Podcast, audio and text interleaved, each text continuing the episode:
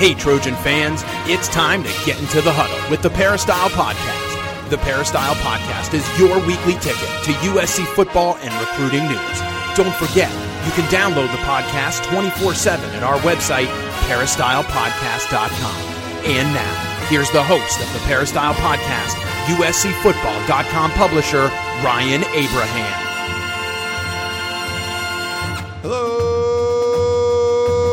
Trojan fans. Welcome to the Peristyle Podcast on a Tuesday. Big week here around USC football program. We got the Trojans and the Ducks uh, coming up on Saturday night in the Coliseum. We're going to talk about that. We're going to talk about USC's first road win of the season over the Colorado Buffalo. It's Friday night in Boulder. We got Keely Eure in studio, Dan Weber on the line on a Skype line. It's going to sound a little bit better. Keely, I'm excited about that. I'm very excited. It's revolutionary. yes. So we'll talk to Dan in a second. If you have any questions or comments for the show, podcast at uscfootball.com. Or if you'd like to call us or text us, you can do that too. 424 254 9141 is the number. Send us a text, leave us a voicemail.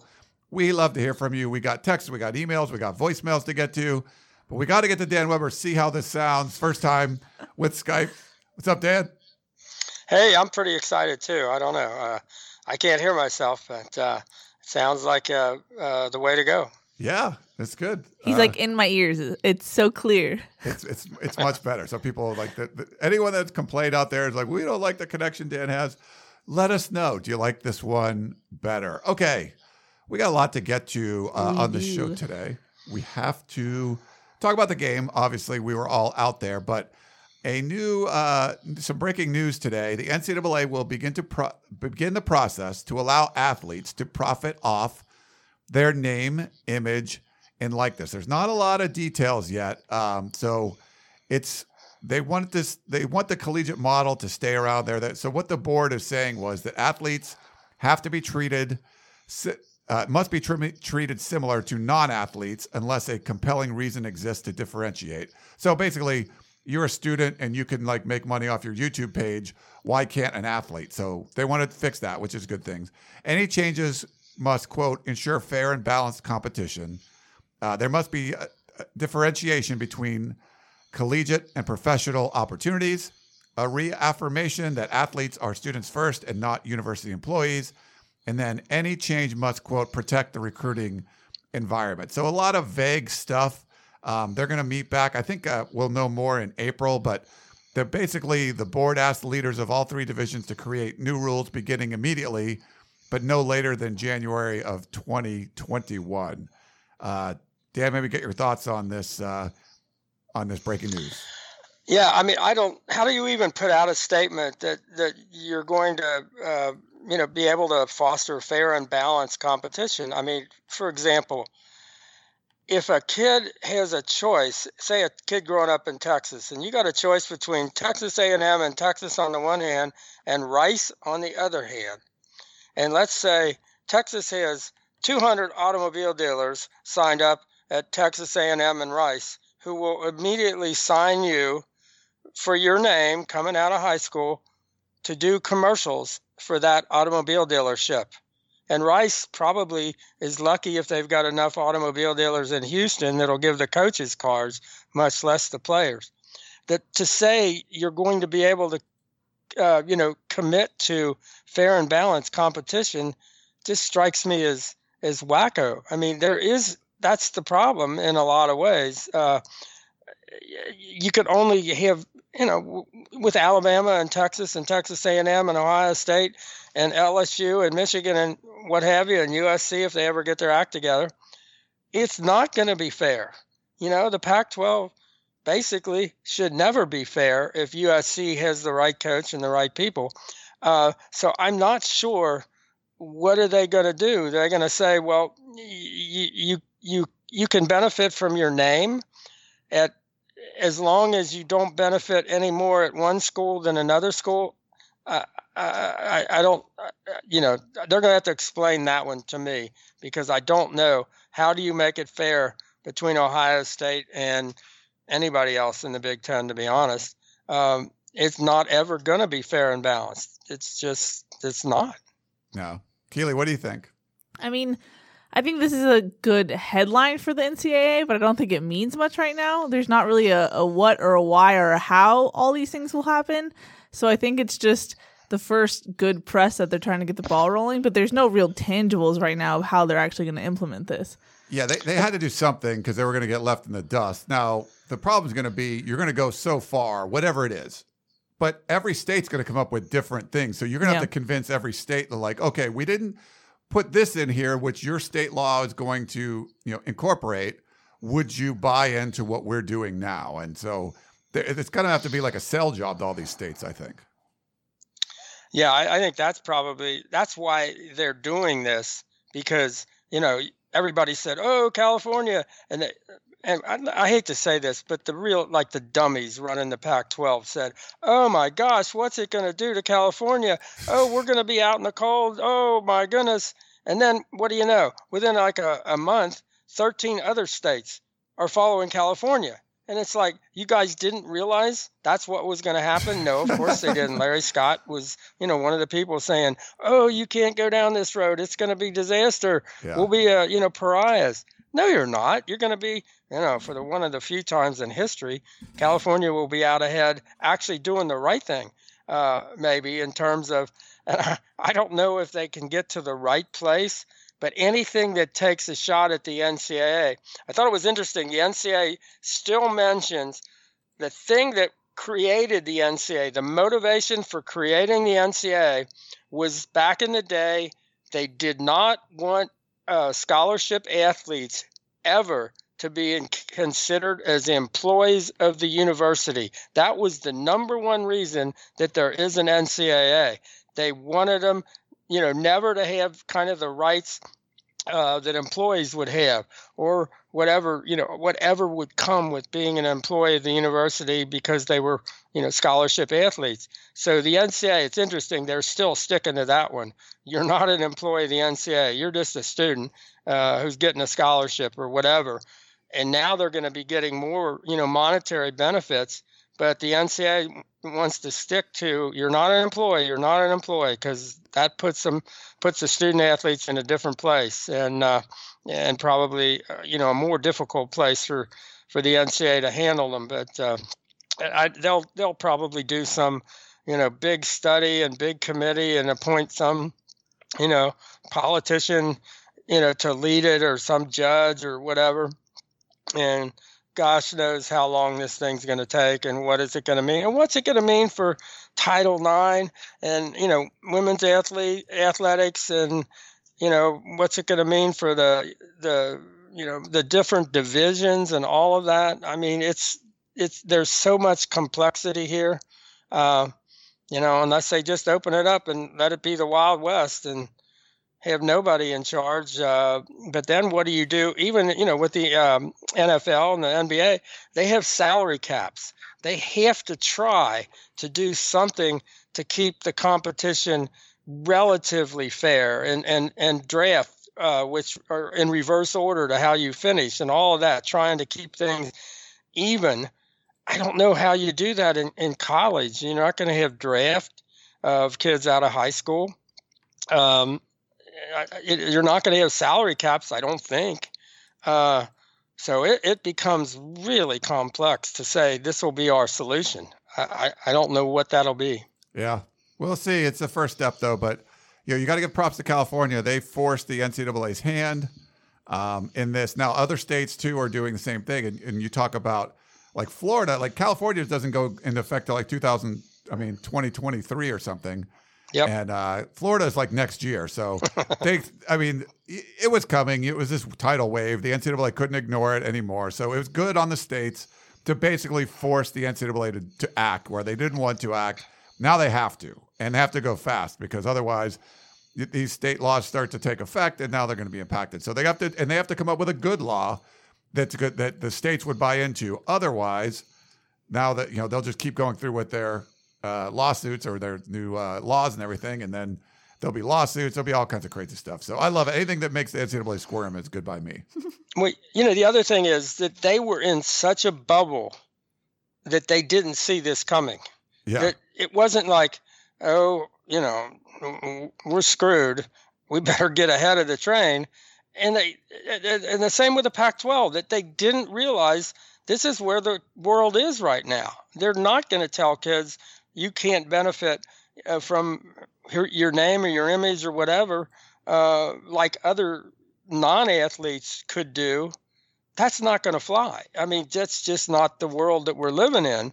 And that they didn't get ahead of that is, you know, they're being dragged, you know, kicking and screaming, uh, or that, you know, the Pac-12 takes pride in you know being located in California, Northern California, of course. Uh, you didn't see this coming. I mean, it just you're right here. How do you miss that? The Pac-12 could have been out in front and said, "This is where it's going. Let's go there." And of course, they got it wrong. They said, you know, uh, they blame California. They blame, you know, the the Pac-12 even was the one that was saying, "Well, those four California schools, they're going to be screwed. I don't know where what's going to happen to them. They probably won't be able to be in the NCAA." How could you be any more wrong? I mean, it's just come on, guys. Got to be smarter than that. Yeah, and they're not because it's in it's NCAA, you know. Uh, all right. Well, before we jump into talking about the game, I want to thank our sponsor. Trader Joe's big game coming up this weekend. If you want to do a little tailgating for USC Oregon, 5 p.m. kick, you got all day. Make sure you stop by the Trader Joe's over at the USC Village. You can get lots of stuff there beer, wine, some cheese, crackers, you know, any kind of snacks. Uh, if you want to pull up on traderjoe's.com, they got a lot of Halloween themed uh, products there. So there's a pumpkin pie spiced ginger brew. Uh, there, so there's lots. There's pumpkin bisque you want some pumpkin stuff, you can go to traderjoe's.com and they can see everything you want there. But just go check it out. Uh, lots of good stuff and uh, Halloween themed. So good stuff there. But we, we appreciate Trader Joe's. They're always great to us. Speaking of Halloween, just a FYI that we're doing an early uh, live show this week, correct? Yeah, we're going to do Tunnel Vision on Thursday on Halloween, but it'll be at noon instead of uh, at 7 p.m. So I figure everyone's going to, you know, people out with their kids trick or treating and all that stuff or whatever. Um, we'll do a noon show on Thursday. So that'll be our preview show. And then our regular uh, Peristyle pregame show on the radio on KABC will still be at midnight. So, and then uh, that's on Friday, the following yeah. day. So, midnight Friday, basically Saturday morning. So, game day, first thing in the morning, you get to listen to us on the radio talking about USC and Oregon. All right. Well, we have to talk about Colorado. We were all there wasn't quite as cold as we thought. There wasn't Still the cra- cold. It was cold, but not you know super cold. There was uh, no snow. There people got snowed in. If you stayed till Sunday, a lot of people's flights got canceled coming out of Denver. So we kind of hit the perfect weather little window. Yeah, we hit the bubble. There was snow before we got there, and then snow afterwards. But Keely, maybe can I get your overall thoughts uh, on the game? You know, I think my view is kind of weird compared to USC fans. I think USC fans were mad thinking that they underachieved. For me, the whole I said the whole week, this game was just about surviving and advancing because if you, you did, lost yeah. to Colorado, it was over. Season was over and we're talking about Clay Helton get maybe getting fired mid-season at that point. So to me, with the amount of injuries that they had, I know Ryan, you say that there's no excuse. I think that it definitely impacted USC's defense um, and USC's offense. You know, there's not much you can do when you only have Kenan Christon back there. So I thought you know, it wasn't the best game. Short week injuries. Come out of there with a win. Move on to Oregon. Yeah. Don't overanalyze it too much. You, you maybe not expecting. I kind of expected to see a good Laviska Shenault because he's they got healthy. Like the USC might get healthy this weekend, and you might see a better USC team. But last week, I think Colorado got healthy. They were on the road quite a bit, so they come home. That's why I thought they would be it'd be a closer game. Yeah. I didn't think USC would be down by ten points like on three different occasions, but um, you know, you saw a healthy Laviska Shenault out there. You saw Steven Montez play a lot better until he got clocked Concussed. by uh, yeah by Hunter Echols. But that's uh, you know, and that's kind of in the Pac-12. Like every week, you can see teams go up and down, up and down. It just felt like this was going to be a better Colorado team, and they were. And uh, you know, USC was like an okay team, but they weren't. They needed to play at a higher level if they were going to win by you know 14 points or something. Yeah. What do you think, Dan? Well, I think USC basically uh, spent a week injured, uh, really having time to think about all the injuries, having time to practice uh, with all the injuries, coming off a really, I thought, well played Arizona game, especially by the defense. And I get the sense that USC kind of thought, I mean, you know, they said, hey, we've already beaten the best team in the Pac 12, Utah, and we're playing the worst team in the Pac 12. And look how good we played at Arizona. We just have to throw our, you know, helmets out there and, you know, life is going to be easy. And then they score in three plays. Okay. So now they're like, absolutely. Could this be any easier? And they're driving for the second touchdown. They throw the interception. And then Colorado gets kind of inspired. They hit it. I'm amazed at, at the way their attendance is. That you know they had almost 49,000 on a Friday night, where it was a little for us anyway, nippy. Um, and uh, you know they got into the game, and USC allowed them to get into the game. And I know the coaches like to talk about the adjustments that they made and what happened. I just think by the fourth quarter, USC, you know, they haven't hit anybody in practice all week. Since you know they're they're they're they're warming up to by the fourth quarter, they've done enough drills in the first three quarters that by the fourth quarter, usually they're ready to play. And so they came out and you know outscored them 14 to nothing. Uh, didn't let Colorado run. I mean, I think I think Steven Montez maybe wasn't as sharp as he had been, but they, for some reason, Colorado started asking him to make some really difficult throws that didn't make any sense in terms of the time of the game and stopping the clock. And you know, he's he had a pretty good game, but he's not a a, a, a long ball thrower. He, he that's not what you want to see him doing.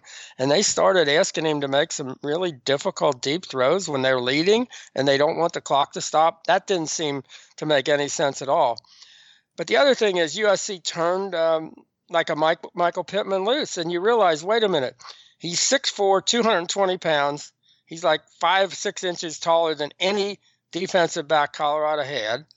He's 30 pounds heavier, 35, and he's faster.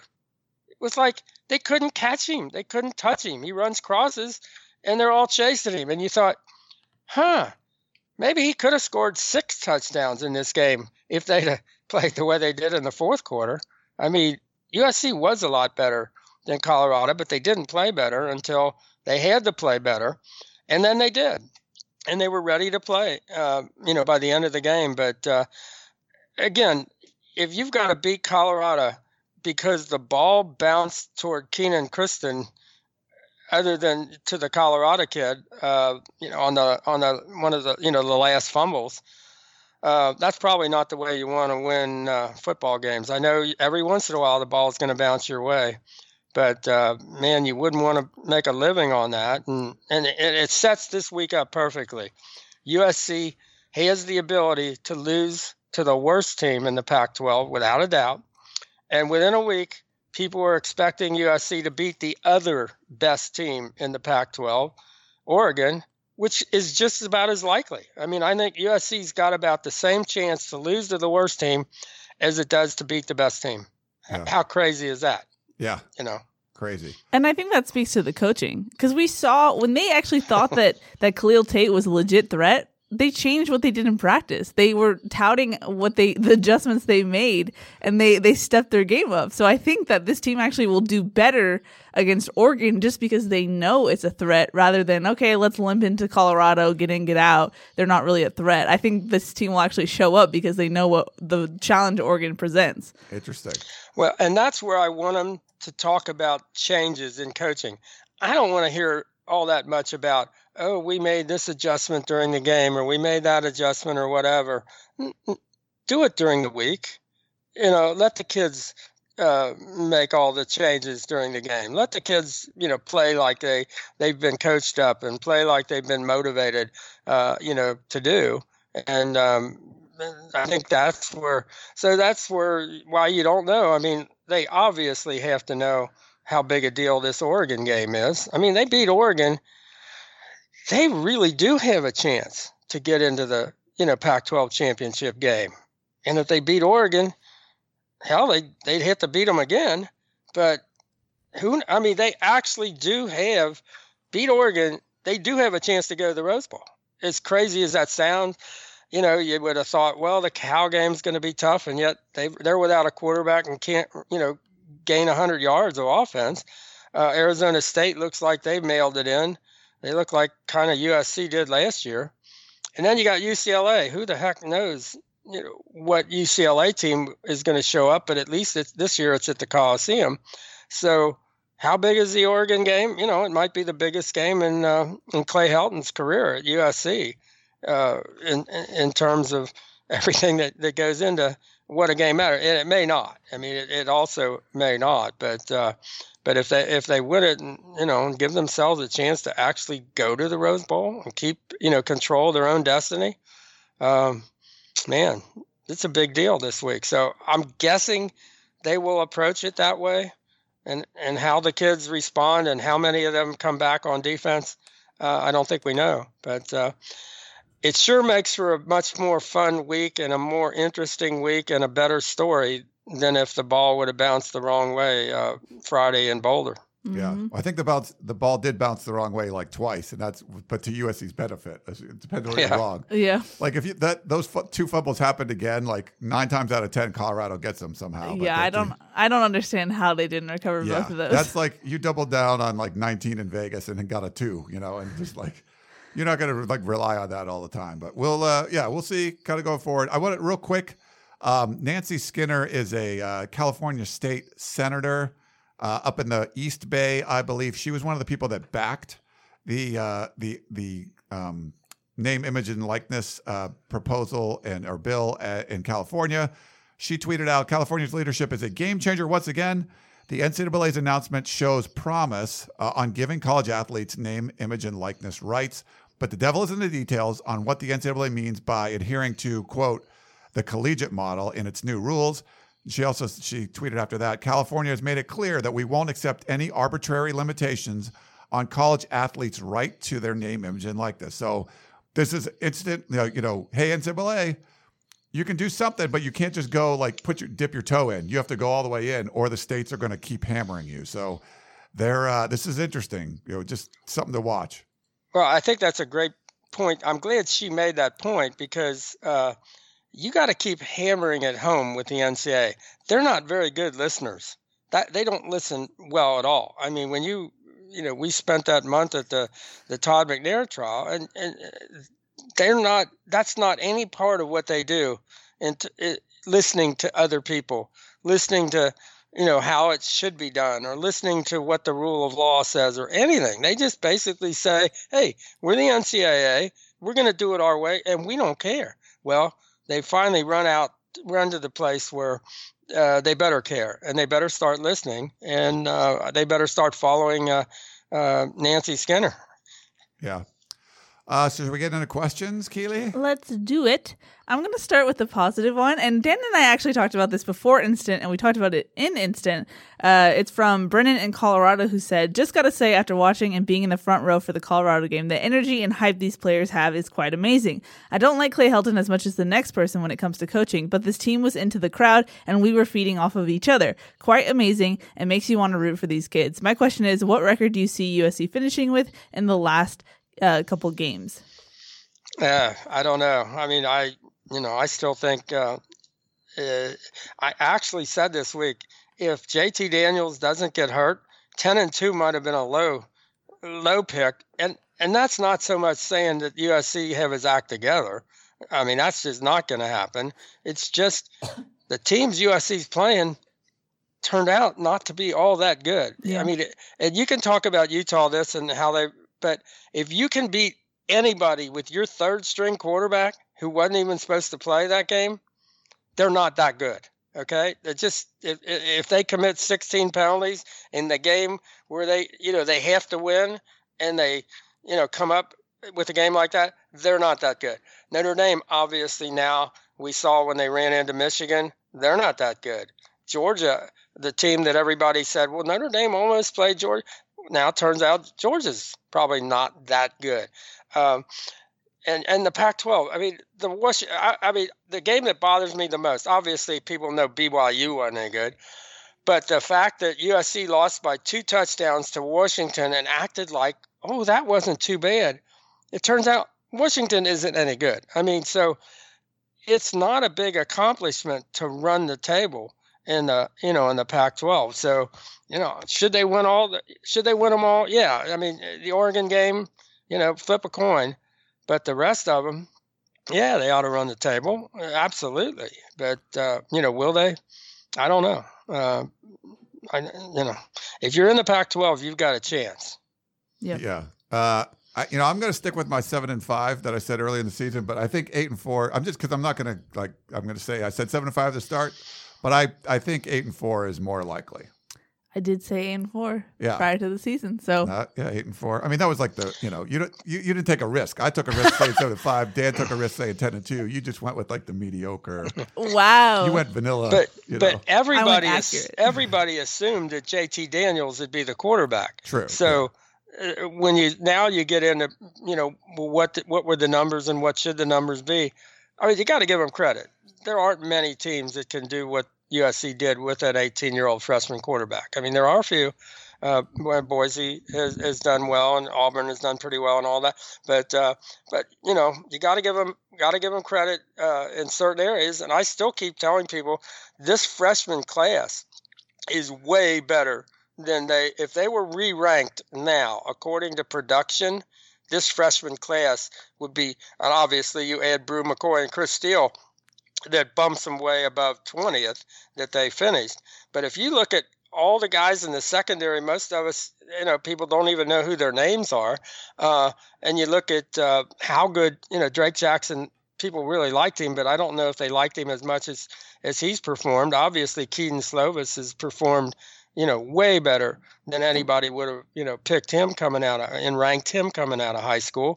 And then, you know, we've seen, um, you know, Kenan Christon a couple of times, and it's like, Ooh, how good is he? How good could he be? And you got to figure out how to use him. But and then you see Drake London gr- starting to grow up, and what he showed at you know at Colorado. This is a freshman class that it's really pretty good. I mean, it's just I don't know where they tech, you know would be numbered if you re-rank them, but they'd be up there pretty high. Mhm. I mean, really. So we have a, a less happy okay. entry. We'll do that. Then we'll do a voicemail. That Sounds might be less good. happy also. It's from Dan, who says, Ryan and Dan, just another example of poor play, poor coaching, poor preparation. It's time to get some professionals in here to run run this program. I know let's take another 10 years to hire. I know we're going to take another 10 years to hire an AD. Then we can start looking for a new coaching staff. Can anyone say urgent? Beautiful example of Clay and Clancy football. The air raid offense is a complete fraud. Can we play Arizona again? Dan. I don't know if it's a complete fraud, but it's it's. I mean, I I would have expected them to run more tempo, to to run it faster, and to run more plays. That's that of of all the things that they're doing. I mean, I think we were prepared that they might run the ball more than than kind of the general uh, you know sense of of the air raid. But it surprises me that they don't run it faster and that they don't take advantage of, of trying to you know wear people down and and all of that. Now you know it changes a little bit now that you've got the running backs uh, you know limited and you know in numbers. But uh, but that surprises me a little bit because again you saw the fourth quarter uh, you know those that Colorado defense was just not able to stay up with uh, just you know one guy uh, uh, in Michael Pittman. So uh, I don't know how um, you know whether that's whether it's a fraud, but uh, yeah, professional professional coaching that that gets you to where you're where you are every every week where you're supposed to be. I just think the the inability to run the ball play after play after play without a breakdown. The inability, I mean, Kenan Christon can run the ball off tackle. If you just keep, you know, you get four yards, you get four yards, you whatever. He's, you know, you run him enough till he breaks one. Um, and USC doesn't always give itself a chance to do some of the things it could do because of the breakdowns. I mean, I think they got, you know, when you watch uh, the film again and you look at the sack, for example, or the one big sack on on uh, Kedon, and you had two USC, you know, offensive linemen double team somebody, and they have, you know, the one guy, you know, you have, you know, on the right side, and and one one of the two double teamers has a guy lined up right over him, who's just standing there.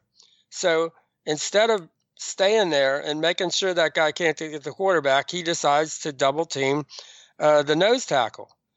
And the guy says, "Wait a minute, there's nobody in front of me. I'll just go run in and grab the quarterback, which he does. And it's like you can't do stuff like that. You, by this time of the year, you just have to understand how that works. And if there's a guy standing at the line of scrimmage, uh, you have to. He's your responsibility. You can't just say, "Well, I'll double on this guy."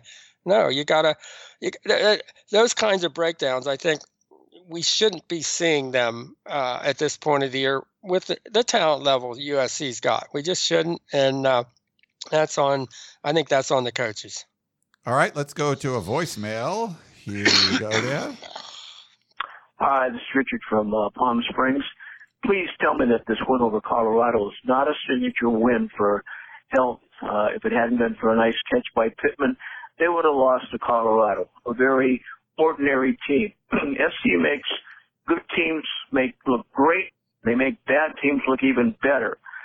He does not have any substantial wins, and I guess last year up to this year, Helton is 10 and 10. I guess we as SC fans are supposed to have satisfaction with that. I don't. I still think he needs to go. It looks the same as it has for the past three years. Uh, I give him credit for the win, but uh, something's got to change, and I think it starts at the head. Enjoy your program very much. Take care and fight on. Actually, I, I do think the Colorado game, excuse me, was a signature win.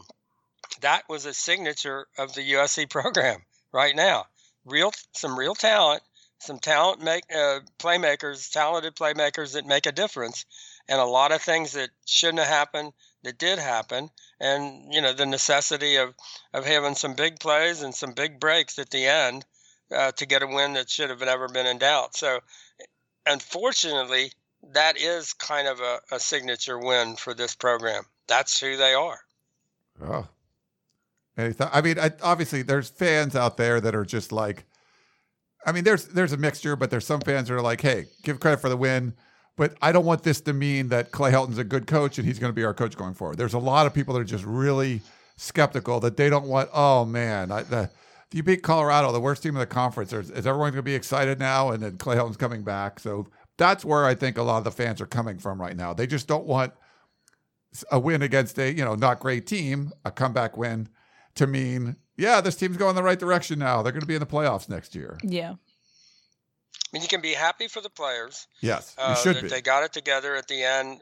You know, we always are. I mean, you can't, you know, whether we're supposed to root or not, you got to root for these guys. You, you know them, you like them, uh, you want good things to happen for them, and it's not, you know, necessarily always their fault.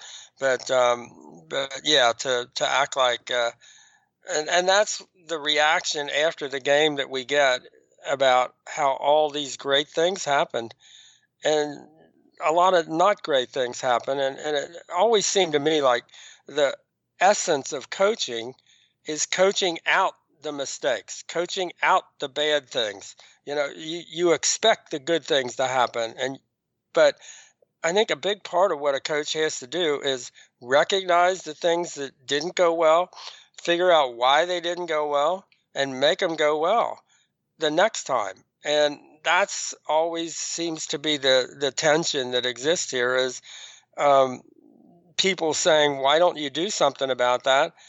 And you know, coaches that basically say, "Man, we got it going now." Uh, and yeah, they didn't quit, and that's great. You're on the road. You haven't won a road game. Uh, the other team is all fired up. Their fans are fired up, and, we'll give a, a lot of credit to the USC fans that were there. That was they made a lot of noise, and we haven't seen that in a while, where the USC fans were were a factor. They weren't at Brigham Young, they weren't at Washington, they really weren't at Notre Dame, uh, but they were a factor at Colorado. So that was that's kind of the kind of thing that gets you a little bit upbeat about the program. But um, there were a lot of things that, that probably should not get you upbeat uh, coming out of that Colorado game. Yeah. Yeah. Well, Mike in the Bay Area says Uh, question for Dan Keely and Ryan: How has USC come to this? I realize we won, but this felt like a blowout loss. Talent-wise, we should have won 28 injuries or not. I know this is I know this for some time, but couldn't admit it until now. USC is no longer a football school. The powers that be have decided to line their pockets and go as cheap as possible for the program, and a coach who won't rock the boat. I hope I'm wrong, but I've seen no evidence otherwise. If this guy is replaced, it will be the same model with a different look. Mike in the Bay Area. Well, I don't know that they're lining their pockets. They're, they're you know they're down twenty thousand season tickets. So what's that? Twelve million dollars or whatever. I mean, they're not a, you know, they've had to cut cut budgets back everywhere uh, in in athletics. So uh, they're not exactly lining their pockets. So if if that's what they're trying to do, they're not doing a very good job of it. So uh, so I think I think I think it may may come down to um, lining USC's pockets, and, and and the decision will be, man, you know, we keep going this way. We didn't need to spend that 315 million dollars to uh, renovate the Coliseum. Um, so I, I, think there are a lot of, of economic reasons why they they ought to change the way they're doing things, and uh, I think they have that reality has to have set in. You know, I mean, 20,000 season tickets lost. I mean, that's just that's not not very good. I mean, USC doesn't have a whole lot more season tickets sold than than Colorado, and um, I thought I saw that Colorado went over twenty thousand season tickets this year for the first time, and they also um, uh, I think their students uh, they sold out the twelve thousand four hundred uh, season ticket allotment for their students. So they hired a new coach and, and, and started out really well, beat Nebraska, and you know were playing well, and, and they were more than sold out for their home games. And I think that model is pretty obvious uh, to USC, uh, and and in Los Angeles, it really, there, I mean, there's only two ways you can go. Either you're the team nobody cares about, like the Angels or whatever. Uh, Excuse me. sorry, Kelly. Ooh, shots fired. Excuse me. We have a new manager. Thank you very much. Hey, I used to cover the Angels. Uh, I, I, like. I, I, I used to like the Angels. I just don't care that much about them because it doesn't seem like they're really trying or that they know what they want to do or they figured anything out. And if USC is in that category in Los Angeles, you just almost don't exist. So you're either, you know, you're either going for national championships and, and fighting like crazy to you know to have the best coach in town or the best you know uh, weekend product in town or you're not. And I think USC, I don't think you've got a choice in Los Angeles. And, and it, it may be why when you look at USC's history, they either have a whole bunch of kind of nondescript coaches or they've got three or four great coaches, all of whom win national championships. So it's like there's no in between in Los Angeles, and there's no in between uh, for USC. You either get get it done, you get your act together, and you're somebody really special. You dominate on the West Coast, and you compete with everybody in the country, or you're just where USC's been for the last uh, uh, almost you know decade, really. Uh, and and that's got to change, I think. And and this, you know, it has to happen fairly soon. It does. Um, you, you got another one there, Keely? I have a lot, Ryan. All right, do do another one, and uh, yeah, well, then we'll do a voicemail after that. Okay, uh, it's from our buddy Stephen Poway, who says, "Dear Dan and Ryan, in retrospect, did Clancy Pendergast scheme that game against Colorado properly? Specifically, uh, was an almost 100% healthy Laviska Shenault double teamed enough? No matter where he was or what he did, he seemed to be unstoppable. Fight on, Steve in Poway." I do think that's one of the issues with having the, the young guys they uh, as many, and they did play them. I mean, I give them credit. They said they were going to play them. They played them. I think they get a little nervous about whether they've got them uh, up to speed on doing really uh, maybe more sophisticated stuff. Uh, like you, you're talking about with Laviska. I, I mean, I, I, absolutely. I mean, it, it, you see what teams do to Michael Pittman. Uh, I think when you've got situations where you've got one or two guys like on Colorado that are so much better than the rest of the team. Uh, I, I, don't think it's wrong to just say whatever we have to do to take them out of the game, that's what we're going to do. Uh, but I, I just think there may be some truth to the ability, you know, to USC's coaches feeling like they maybe don't quite have the ability to coach them up to that level, and they're just happy if they're doing the basic things right, which they seem to be doing. And you know, give them all you know the credit in the world when you got a Britton Allen out there, you know, at the end of the game uh, in the secondary. I mean, that's terrific.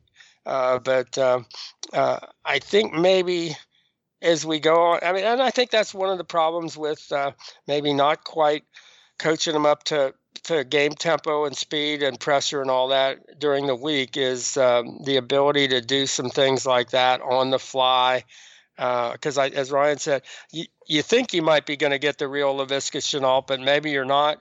I mean, I don't think the Colorado fans know from game to game. I mean, they were really unhappy with Steven Montez and Shenault. And so, uh, you know, you're not always sure who's going to show up and how you're going to have to play them. So uh, I think with like with Michael Pittman, you're kind of sure how he's going to play. So teams don't go into the game kind of thinking, well, how are we going to have to play this guy? They do what Notre Dame did and everybody else. They just say we can't let him beat us. Um, but uh, but I think, and you know, if you'd had uh, guys that had played more, you might be able to do that, Steve. But uh, I think they were just trying to just keep everybody on the same page, no big busts, and and and they kind of mostly got that done. All right, good points, Dad. We'll be back in a second, getting back to the questions, but I want to tell everyone out there about SeatGeek because it's a great way to get tickets to any live sporting event, concerts, comedy shows, anything like that. USC, of course, has a huge game coming up this weekend against the University of Oregon, and you want to find tickets somewhere. Sometimes those ticketing websites they make it really hard to get where you want. If you go to the SeatGeek app, I got it up right now. It is really easy. There's little green dots, red dots, yellow dots all around the Coliseum. Where do you want to sit? How much are those seats going to cost? How many seats do you want? If it's a big green dot, it'll say, "Hey, this is a great deal." If it's a if it's a yellow dot, it's like, "Oh, it's an okay deal." If it's a red dot, that you know that's more of a premium seat you're paying a premium for. So it's a great way to get tickets to any live event. And they also have a price match guarantee. SeatGeek is proving that there's a better way. It's just a better process overall. So what they do is pull millions of tickets from all over the web. Then they'll rate each deal on a scale of one to 10. And then they break it down on that interactive map that I told you about. So I love using the app. I, have got friends coming in town. We're using SeatGeek to get tickets for USC Oregon. You can do that too if you're going to go to the game.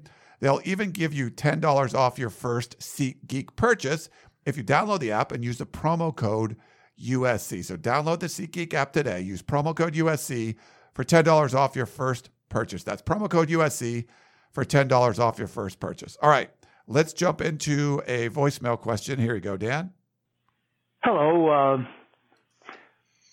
Peristyle Podcast. Um, I'm a very uh, avid listener to you, and uh, I have a message for or a question for uh, Dan. And uh, I thought about that thing he said a few weeks ago about not rooting against USC. You'll feel bad and everything. And don't worry about it because uh, pretty much the um, it was in the cards that reading between the lines, it was in the cards that uh, Clay Helton was would not continue past this season. At least that's what it sounded like uh, Dan was saying. And uh, now that we've uh, uh, survived, uh, we couldn't beat uh, Notre Dame, of course, but uh, we survived a couple of uh, tomato cans, and we have more tomato cans to to play, with the exception of Oregon next week. Uh, I, I must say, I, I I was I'm beginning to question Dan's words. I'm beginning to wonder whether or not it, um, I really want USC to, to go undefeated the rest of the way because I don't want to see Clay Helton back here again with his his uh, weak climate and culture of uh, non-difficult practices, et cetera, et cetera, et cetera, on and on and on. And we all know the, the old stuff. It's an old story by now. And I'd just like to know what Dan might have to say to my peculiar question. Thank you and love your show and uh, look forward to hearing you. Yeah, I think it's a good question because I think a lot of people really have gotten into the uh, thinking that it's going to be week to week. Uh, do you win this week, and does that change the you know the calculation? I think at this point in time in a uh, program in a coaching career, uh, you know, in a regime, let's say, it's no longer week to week. I, I, it can't be week to week. I mean, week to week, you can't possibly recruit week to week. It's one of the reasons it's really hard uh, recruiting the California kids. They're the closest to the program. And I don't think people want to be part of a program where it's like, well, I'm recruiting you, and I think I'll be back if we win this week. I think I'll be your coach. But if we don't win this week, or if the ball bounces the wrong way, maybe I won't be. That's really that's too hard to that just can't work. So, so I, I think most people ought to root for USC to um, these kids to win every game, win the Pac-12 South, win the Pac-12 championship, go to the Rose Bowl, win the Rose Bowl, and still have what a lot of people, including our caller, believe uh, must happen for the USC football program. I don't think those two uh, can't both happen. And so, if you said to me, you have the control of how this is all going to play out, I think that's how I'd have it play out. I, would have it, you know, play out with uh, USC showing up and playing every game the rest of the way, and uh, and then I, I think you need to say what's the best thing for this USC program to uh, compete for national championships. Uh, how do they get there? How did you get the coach of the caliber of Howard Jones, uh, John McKay, Pete Carroll? That I would think is the model for USC. And uh, you know, if, if, you know if you think that's where they are now, then then you can think that. But uh, I think that has to be where that decision is. And if you if you say it really bothers us that season tickets are down, you know, twenty thousand. It bothers us that uh, that was the smallest crowd for a Notre Dame game in the Coliseum ever. Um, if things like that bother you, then uh, then maybe you just have to say this program maybe isn't going exactly where we see uh, a USC football program going, and uh, then it doesn't become how did you do against Colorado? It can't come down to that, I don't think. Uh, the program has to be more solid than that. Yeah. We have a question from Earl in West LA who says, Dan, what is considered a horse collar penalty? I saw Caleb Tremblay make a terrific tackle against Colorado when he grabbed the Colorado player by the jersey just above the armhole. He was flagged for a horse collar. I thought you had to actually grab the collar for that to be a penalty. Am I wrong? By the way, kudos to Clay Helton and the staff. I know everyone likes to hate on him, but he must be doing something right to go on the road on a short week, down 10 starters, playing numerous freshmen, and still being able to come from behind for the win. Thanks for all you do, Earl in West LA. Yeah, I think Earl, some doing some things wrong or right is uh, is what is happening. I don't think there's any question. Uh, you know, they, the kids don't quit. Um, they they they played you know till the 60th minute. Um, so they're definitely doing some things right. And if you watch them and how they're into the game and all that, they they are. I mean that wasn't the case last year. But uh, so they're definitely doing some things right. As far as the horse collar, as far as I know, the the point of the horse collar was that you could grab a guy by the back of the the opening in the neck opening and and and essentially also maybe get a little bit of the shoulder pads and you could really do some harm and do some injury uh, to to that but i don't think it applies if you grab you know a guy's jersey uh, 15 inches away from his you know the horse collar area and and take him down by the jersey i don't think I don't think jersey tackles have ever been uh, been outlawed. And if you saw, uh, somebody sent me a, a, still shot of the very end of that play, and Caleb Tremblay is as far away from a horse collar as you can physically be. Uh, uh, you know, and still be grabbing a guy's, uh, you know, a guy's arm. I mean, uh, you know, it's an arm tackle, know, a jersey tackle, but it wasn't a horse collar. And the thing that bothers you is that you have a Pac 12 official who's not like five feet away from that, looking right at it, and he missed it. I mean, I just think that's uh, that's problematic.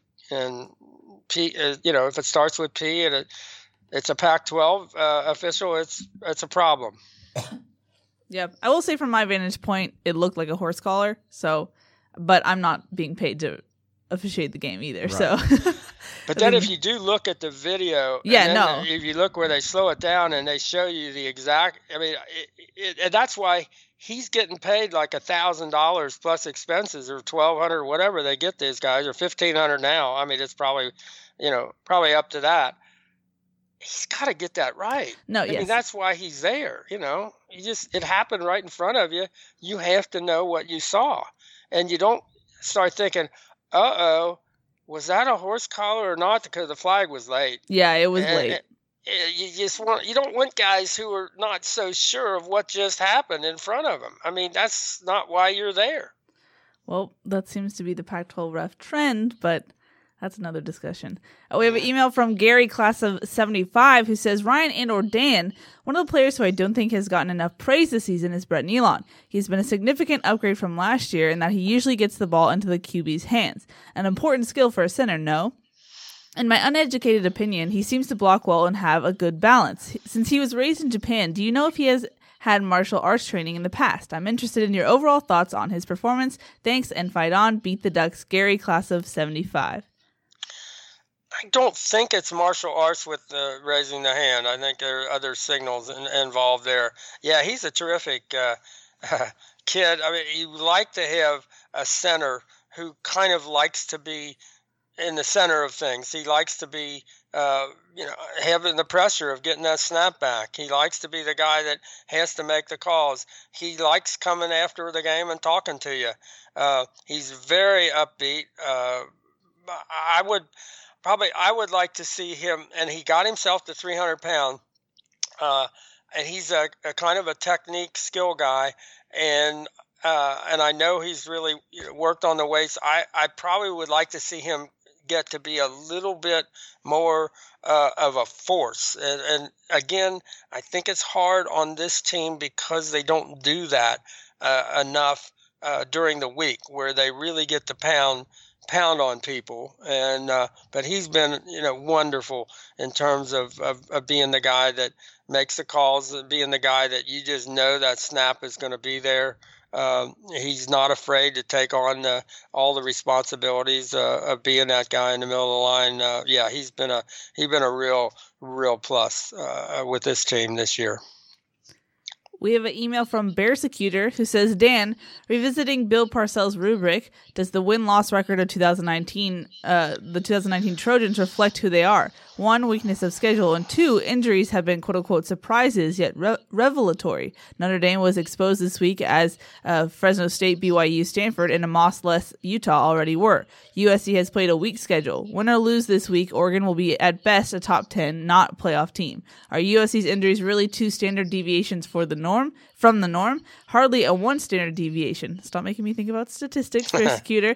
Probably that shouldn't be anywhere near enough to stop USC from walking all over the Pac 12 South competition. And the best teams get their bench ready to compete and they recruit so they aren't compelled to lean on freshman quarterbacks opening day. USC has to stop playing quote unquote reindeer games. Season ticket renew- renewals and 2020 recruiting demonstrate that the wheels come off the bus next year absent dramatic change. Uh, Bearsecutor, uh, if you start with the Bill Parcells comment, and you know, I, I was a, a sports columnist and, and deputy sports editor at the Asbury Park Press, and he was one of our guys. He was a Jersey Shore guy, and uh, he said, "You are what your record says you are." That's who you are. Don't don't tell me you are anything else. That's who you are. I think if you look at this team, I think a little bit more than a standard deviation if you lose your quarterback in the first half of the first game, and the the guy backing him up is an 18 year old true freshman from a small program in Arizona. So I think they might have been a little bit more of an uh, you know of an adjustment there, and yet you're right. The schedule has not. It looked like I know at times in the beginning of the year, people were saying that the USC schedule was the third toughest schedule in the country or whatever, second, third. Uh, it has turned out not to be the case. Uh, and even you know with the Pac-12 teams that are ranked, uh, you know how good how good really are they? Um, so should USC probably walk over everybody in the Pac-12 South? Yeah, uh, without a doubt. That that that just should be a given.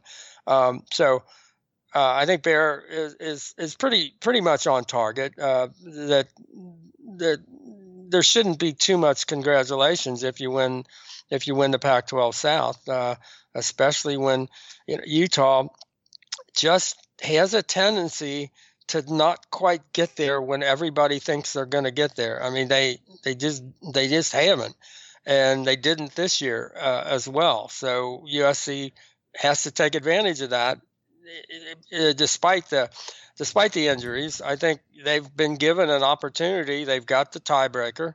Uh, they've been given an opportunity to do it, and they get the big, you know, the two biggest games. They get them at home.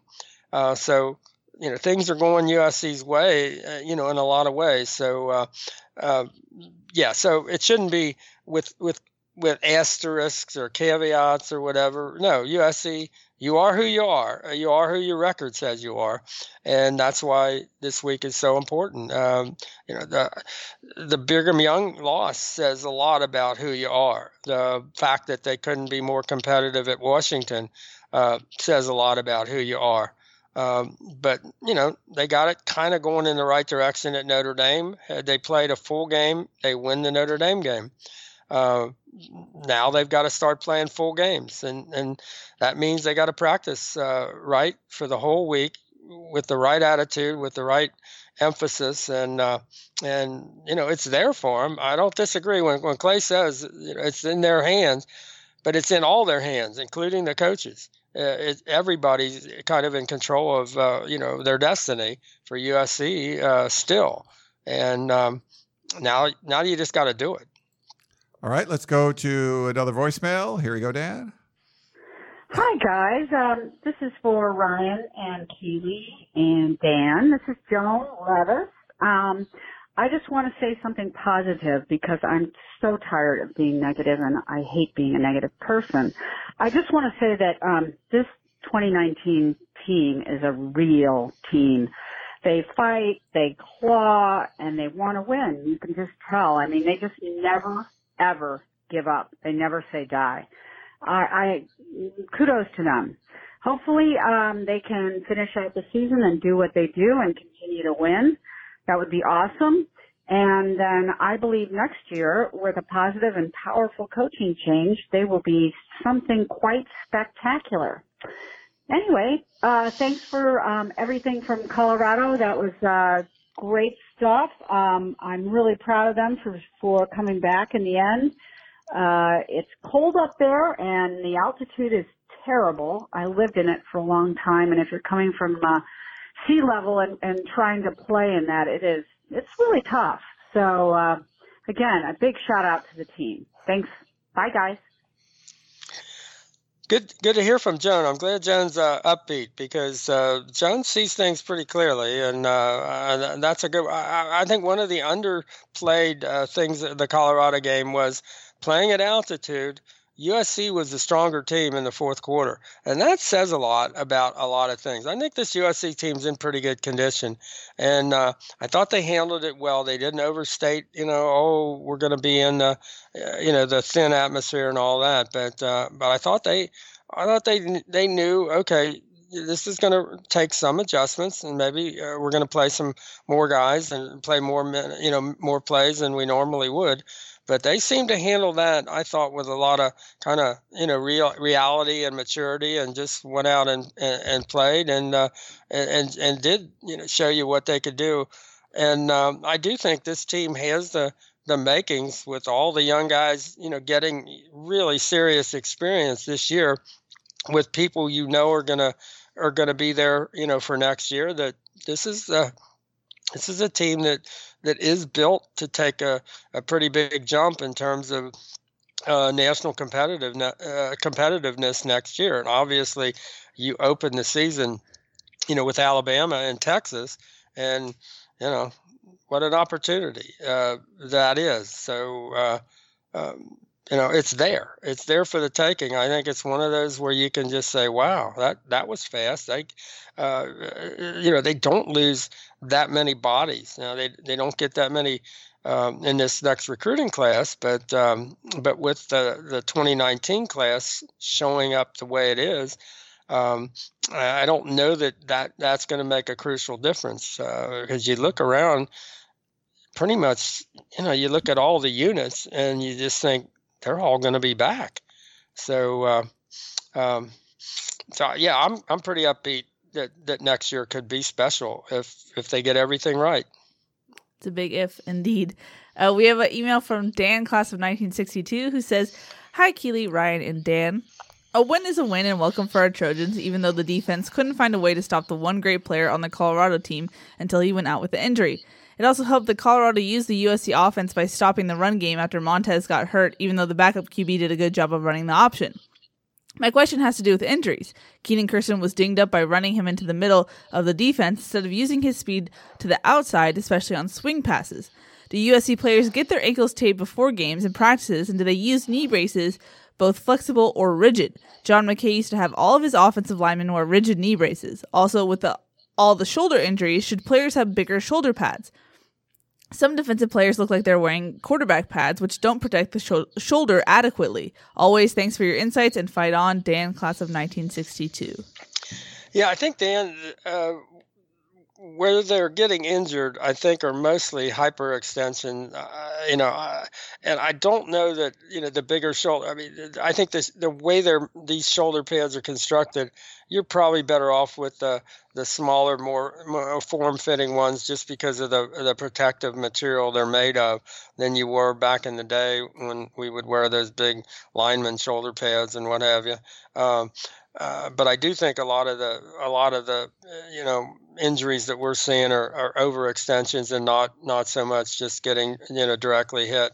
Uh, those have resulted in the you know the broken bones. Although they would tell you, for example, Talanoa Hufanga, they tell you they don't think there's any way he can break his uh, break a bone now because of the amount of metal he's got in his shoulder. He's probably not going to get through a um, uh, you know an air you know, uh, the check at a security line, I guess, a security check at the airport anymore.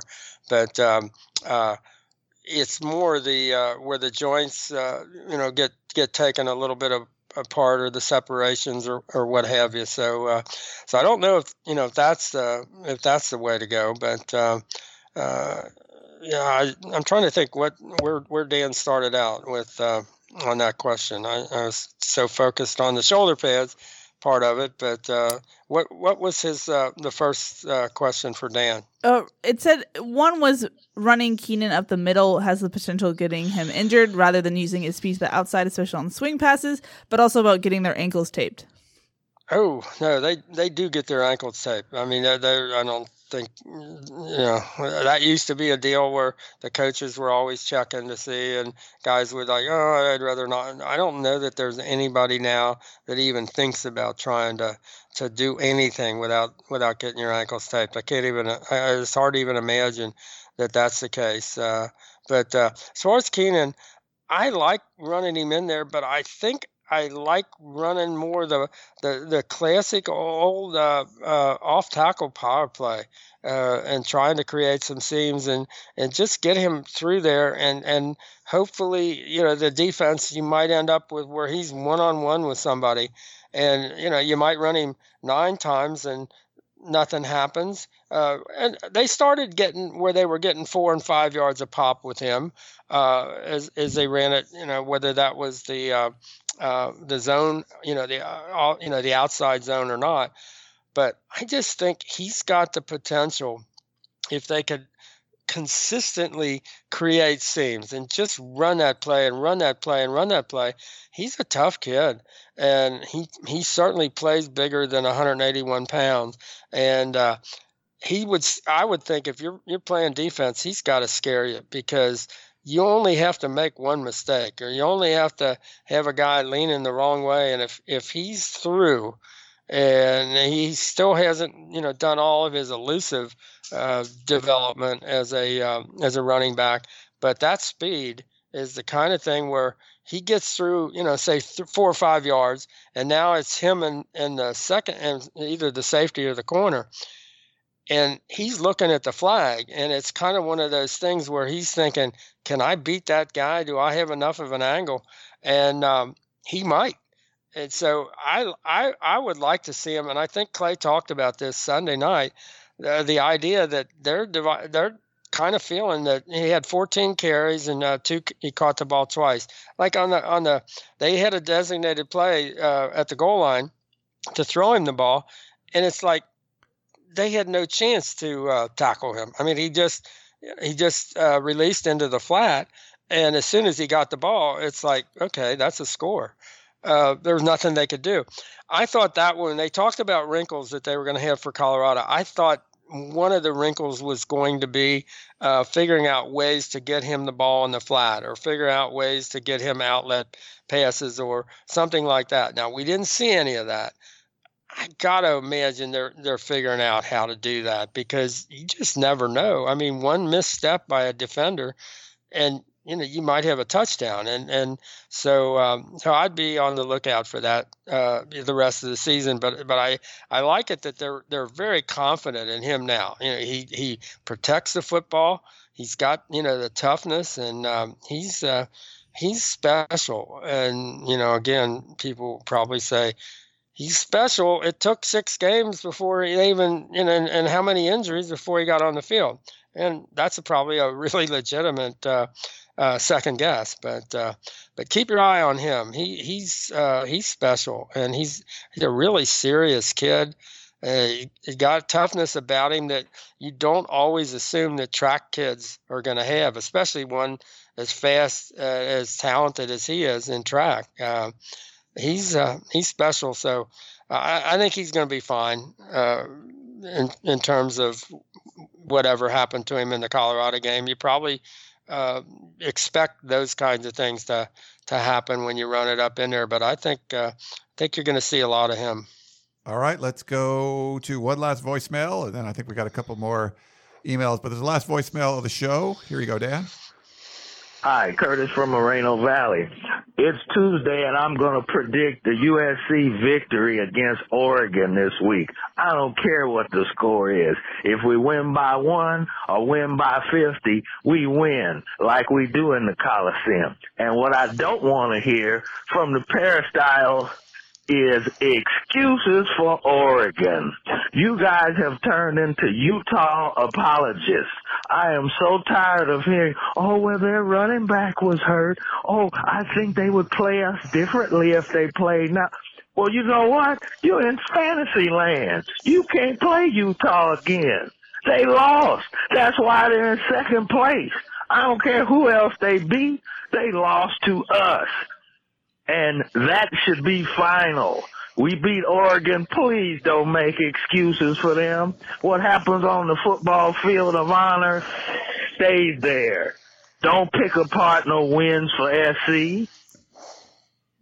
Curtis from Moreno Valley.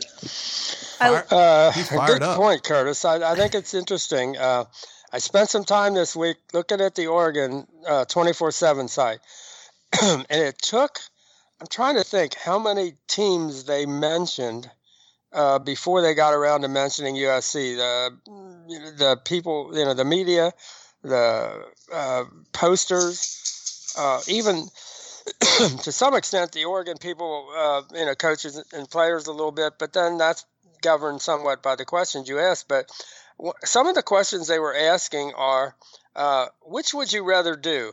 Go to the Rose Bowl or go to the college football playoffs? And what's it going to take for us to convince people that we're as good as you know the top four, three, four teams in the country? And how? Uh, and then there were some realists, uh, realists who were writing in saying, "Well, how good are we? How good is this Oregon team? You know, we needed a last-second field goal to beat uh, Washington State." And and then you know there were the inevitable com- you know uh, comparisons between Washington State's air raid and USC's air raid, and the general consensus was USC has way better players. Oregon, I mean Washington State runs it way better than USC does, and you know they they don't have a great deal of of good things to say about USC other than USC's got a lot of talent.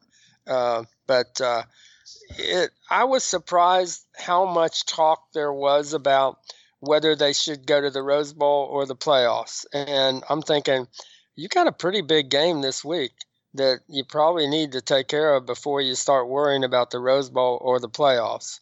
Uh, but so I, I, think that might play into you know some things this week, and, and I don't think USC is going to have to worry if they um, if they win the win Saturday. They're not going to have to uh, care about what people say about how they won the game. Uh, it's not like Colorado. I love the dramatic pause that Curtis from Moreno Valley has. He yeah. finishes and then it's like Curtis from Moreno yeah. Valley. The mic drop. Then he also calls like on like Thursday, like when we're not doing a show before the game, and then we don't have another show till after the game, so it's hard to play what he's doing. But Curtis loves to call. I think it's uh, therapeutic for him. Yeah, we always say it's free therapy. Yeah, he takes advantage Thanks, of it. Thanks, Curtis. Uh, we Good have, job. We have an email from Garrett who says, Hi guys, greetings from Ann Arbor. I saw something a few days ago saying that Florida State was considering parting ways with Willie Taggart and that Urban Meyer would be their top target. If this is the case, do you think it incentivizes an earlier decision at USC regarding either Helton or the AD? You, Ryan, have said that he would likely want US the USC job because he can either win a title there to due to the national brand. FSU has a strong brand as well, so it may be something to consider. Love the show, and thanks for putting the tunnel visions up on the podcast feed for those of us who can't tune in live. Fight on, Garrett. Hey, Garrett, real quick. Um, yeah, he's not going to Florida State, dude. Like, he's not going to Michigan. He's not going to Florida State. You're not going to the arch rival of a place you won national championship. Would Pete Carroll ever coach UCLA?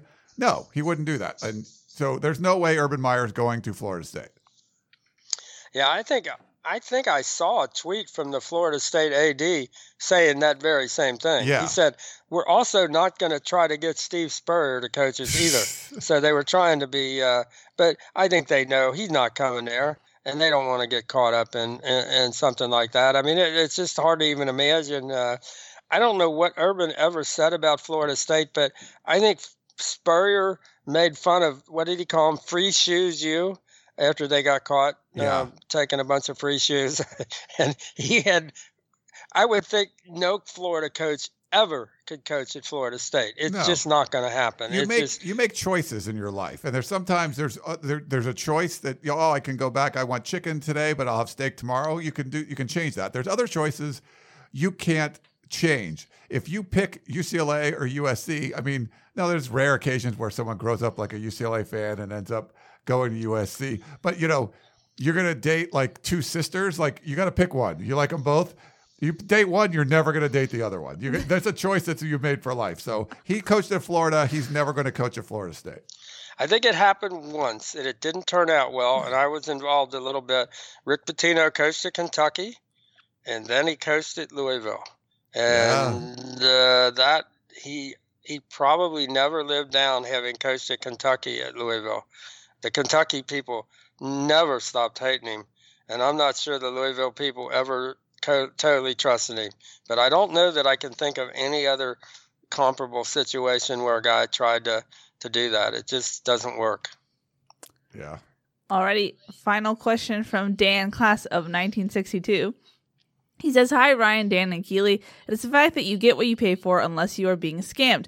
The list of highest paid coaches was released, and of course, the Clemson and Alabama coaches are one and two in the ranking. But more telling is the lack of Pac 12 coaches in the top 25 and Helton sixth in the Pac 12. With less money from TV contracts due to Larry Scott's limited Pac 12 network and smaller venues in most Pac 12 cities, the Pac 12 does not have the funds to compete for top coaches. USC, along with Oregon and a few other schools that have the donors to make up the in- income deficit if the school is willing to spend the money.